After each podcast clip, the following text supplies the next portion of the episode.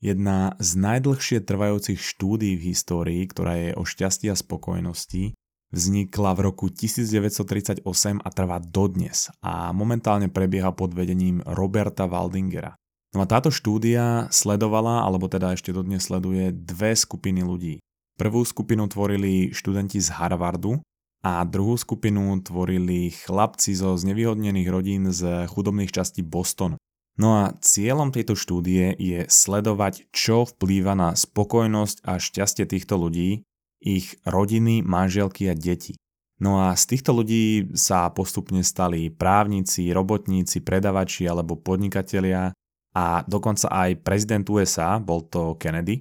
No a z tejto štúdie vychádza, že bez ohľadu na to, či to boli chalani z geta alebo študenti Harvardu, najdlhšie sa dožívali tí, ktorí mali vybudované blízke a pozitívne vzťahy s ľuďmi, na ktorých sa v živote mohli spolahnúť.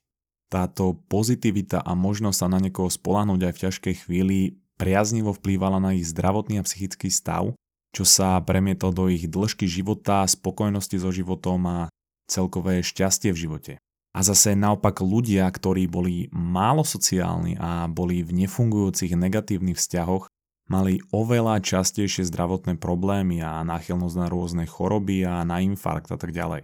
No a práve jednou z najčastejších prekážok pri budovaní takýchto stabilných a dobre fungujúcich vzťahov a komunity je problém, na ktorý sa poukazuje už dlhé stáročia a to je arogancia intelektu.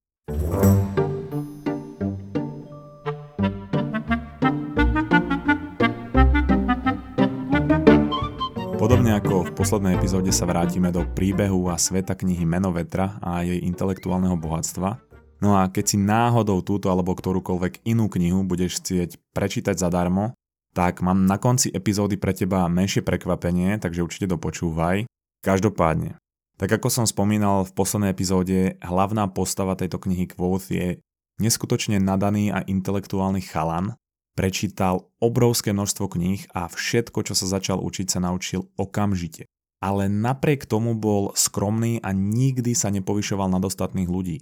A to je presne to vykreslenie hrdinu a jeho charakteru a morálnych hodnôt, že napriek obrovskému intelektu ku každému pristupuje s rešpektom. Ale aj tak je opakujúci sa narratív tohto príbehu, že Quoth robí chyby a občas sa zachová arogantne voči ostatným ale vždy je za to určitými okolnostiami strašne potrestaný a to poukazuje na to, kam smeruje arogancia intelektu. Pretože vždy, keď sa Quote zachová arogantne v kontexte svojej inteligencie, dopadne to zle až na pokraj života. Je tam jedna taká časť, kedy ide vo voze so svojím učiteľom Abenthim, od ktorého chce, aby ho v jednoduchosti naučil manipulovať s vetrom prostredníctvom, čo je povedzme nejaký vyšší druh mágie.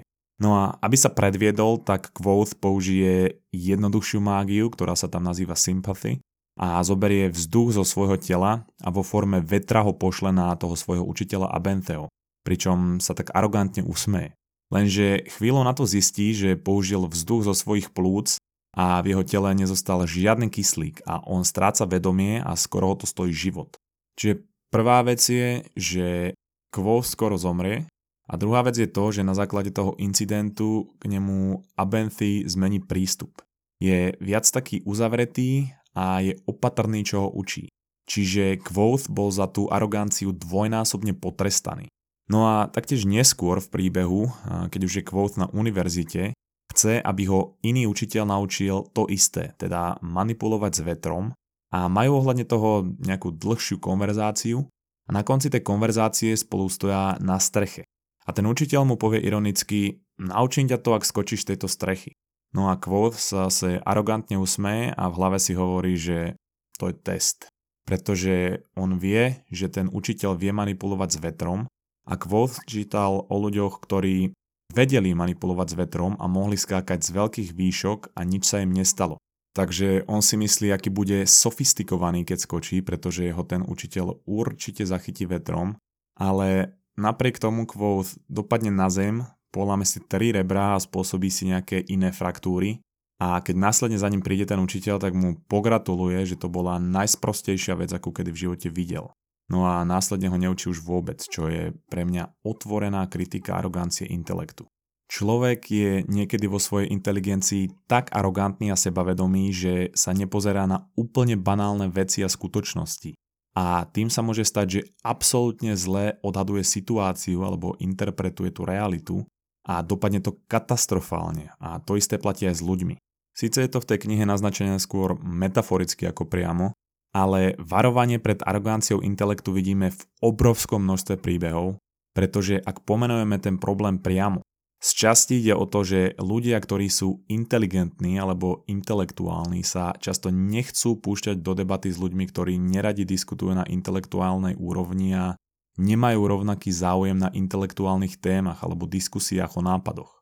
A myslia si tým pádom, že sú lepší ako oni a to z nich robí neskutočne nevybalancovaných ľudí, pretože dokážu komunikovať iba na jednej úrovni a voči ľuďom, ktorí tak komunikovať nevedia, majú povýšenecký prístup to, že teda odmietajú komunikovať s ľuďmi, ktorí sú v ich očiach pod ich úroveň, spôsobuje, že to prehlbuje priepas medzi týmito dvomi skupinami. Títo ľudia potom ale nedokážu byť kompetitívni mimo intelektuálnej oblasti a myslia si, že tým, že sú tak inteligentní, všetko v živote by mali mať tak ľahké a úspech príde sám. Ale jediným determinantom úspechu v živote nie je intelekt a inteligencia, čo je v tej knihe jasne zobrazené, pretože Quoth je lepší vo všetkom než všetci ostatní, ale aby niečo dosiahol na univerzite alebo v živote musí extrémne tvrdo pracovať. A aj tak niekedy nedosiahne to, prečo tak tvrdo pracuje. O to je horšie, keď je človek intelektuál a inteligentný a v živote sa mu nedarí, pretože má o sebe vyššiu mienku, ale neprejavuje sa to v jeho pracovnom alebo súkromnom živote. Pretože ak sú inteligentní ľudia arogantní, tak okolo seba nemajú ani toľko priateľov a v práci je to s nimi tiež náročné, pretože si neustále myslí, že má naviac, aj keď disponuje len jednou z mnohých predispozícií na úspech a spokojný život. Problém je ale ten, že ďalší determinant úspechu je napríklad aj to, že človek vie prepať rôzne koncepty, nahliadať do viacerých oblastí a hľadá spoločné menovatele a prepojiť to, čo predtým ešte nikto neprepojil, alebo veľmi málo ľudí pred ním prepojilo. A tým, ako sa takýto človek stáva svojou aroganciou veľmi jednodimenzionálny, pretože sa povyšuje nad ľudí, ktorí nezdelajú jeho verbálnu výbavu a myslenie a tým pádom je odrezaný od ich sveta, tak čím ďalej tým menej rozširuje svoje oblasti, aj čo sa týka ľudských vzťahov, ale aj disciplín, a on si tým vytvorí hranice svojho premýšľania rozsahu svojho premýšľania, ktoré budú len užšie. A práve tým, že nediskutuje so všetkými ľuďmi, tak sa stáva veľmi jednodimenzionálna osobnosť, pretože nedostáva podnety od ľudí z rôznych vrstiev. A to môže vyústiť aj v také niečo, ako som videl pri rozhovore s Richardom Dawkinsom, ktorý je neskutočne intelektuálny a inteligentný autor a evolučný biológ. A napísal kvantum perfektných kníh. A v jednom rozhovore dostal od publika nejakú banálnu otázku na úrovni ako sa má, alebo také niečo to bolo a on ňou bol tak zaskočený, že chvíľu ani nevedel, čo má odpovedať. No ale aby som to vysvetlil v jednoduchosti. Predstav si, že každý človek má nejaký svoj bazénik, ktorý predstavuje myslenie, záujmy a vzdelávanie toho človeka. No a je na každom, ako sa o svoj bazénik bude starať. Záleží to od jeho driveu, intelektu, vynaliezavosti a práve preto bazénik každého človeka vyzerá inak. Ľudia sú ale sociálne bytosti a preto sa potrebujú chodievať zabávať do bazénov iných ľudí. A ty sa môžeš naučiť rôzne veci v bazéne iného človeka. On ti napríklad ukáže, ako sa lepšie starať o tú vodu vo svojom bazéne, alebo ako si tam spraviť rôzne vylepšenia, napríklad trysky alebo protiprúd. Ale to všetko zistíš len, ak budeš chodiť do bazénov cudzích ľudí. No a samozrejme, že niekto bude mať úplne špinavú vodu a otrasný bazén, teda bude úplne toxický, takže sa musíš naučiť z takéhoto bazéna včas vypadnúť, než tá toxicita nakazí aj teba. Ale niekedy aj úplne nečakaný človek ťa môže naučiť niečo ohľadne údržby tvojho bazéna, čo ťa posunie na úplne novú úroveň. No a teraz si predstav, že si budeš vyberať bazény iných ľudí výhradne podľa toho, že ktorý sa najviac podobá tomu tvojmu a do žiadnych iných svojou aroganciou nevstúpiš. Budeš teda chodiť do bazénikov ľudí, ktorí premýšľajú o tých bazénikoch presne takisto ako ty a budeš odsudzovať ľudí, ktorí majú trocha iný bazén a síce môže zvonku ten bazén iného človeka vyzerať horšie ako tvoj. Takže do ňoho nevstúpiš pre svoju aroganciu. Ale čo ak by si do ňoho vošiel a zistíš, že má pod vodou masážne trysky, ktoré ťa ten človek môže naučiť aplikovať do tvojho bazéna. Čiže tým, ako úzky je tvoj výber bazénikov iných ľudí, si okolo toho svojho staviaš múr lebo tak ako nechceš ty chodiť do iných bazénov, tak nechceš, aby ľudia chodili do toho tvojho. A umožníš tam prístup len pár ľuďom. Lenže ak budeš ten múr okolo svojho bazéna stavať dostatočne dlho, v jednom bode si možno uvedomí, že už je tak vysoký, že tam skoro nikto nemôže prísť a že si sám so svojím bazénom obostávaný vysokými múrmi a voda v ňom sa ti začína kaziť a ty nevieš prečo a nemáš nikoho, kto by ťa podržal a dal ti radu, ako tomu zabrániť. Pekným príkladom chodenia do bazéniku iných ľudí je známy fantasy autor Brandon Sanderson, ktorý tým, že išiel presne do bazénov iných oblastí a pospájal rôzne veci dokopy, tak vznikla jedna z jeho najúspešnejších sérií Mistborn. On je totiž človek, ktorý sa snaží robiť veci inak a nemá rád klišé ani veľa omielané príbehy a hovorí, že Harry Potter je síce extrémne jednoduchý príbeh a známy príbeh, ale je tak dobre napísaný, že sa stal svetovým fenoménom. A tým pádom to v autorovi fantasy kníh vytvorí taký pocit, že zase ďalší jednoduchý príbeh, čo mi asi môže taký príbeh dať. A toto presne si povedal aj Brandon Sanderson. Ďalší jednoduchý príbeh, kde prorokovaný hrdina zachráni celý svet. Keď sa však ale povzniesol nad svoju aroganciu, tak sa zamyslel, že aké je to smutné, že títo záporní hrdinovia vždy niekoľko rokov budujú svoj majstrovský plán a dojde nejaké decko, ktoré im ho absolútne zničí. Čo inak potvrdzuje moju teóriu, že Voldemort je hlavná postava Harryho Pottera a celý príbeh Harryho Pottera je jedna veľká tragédia, pretože dopadol ako dopadol. Každopádne on si povedal, čo keby som teda vytvoril príbeh alebo svet, kde takýto prorokovaný hlavný hrdina absolútne zlyhal a to zlo v podstate vyhralo. No a taktiež mal rád tzv. heist filmy, kde ide o to, že ľudia idú celý film niečo ukradnúť a zostavujú si ten tým. No a pri pozeraní Dannyho 11, ktorú človek môže hneď odsúdiť ako novodobý komerčný heist film, si ale povedal, že ešte nikto nespravil heist príbeh vo svete fantasy. A tak nejako tieto veci spojil a vznikol svet série Mistborn, ktorá je asi najznámejšia od neho.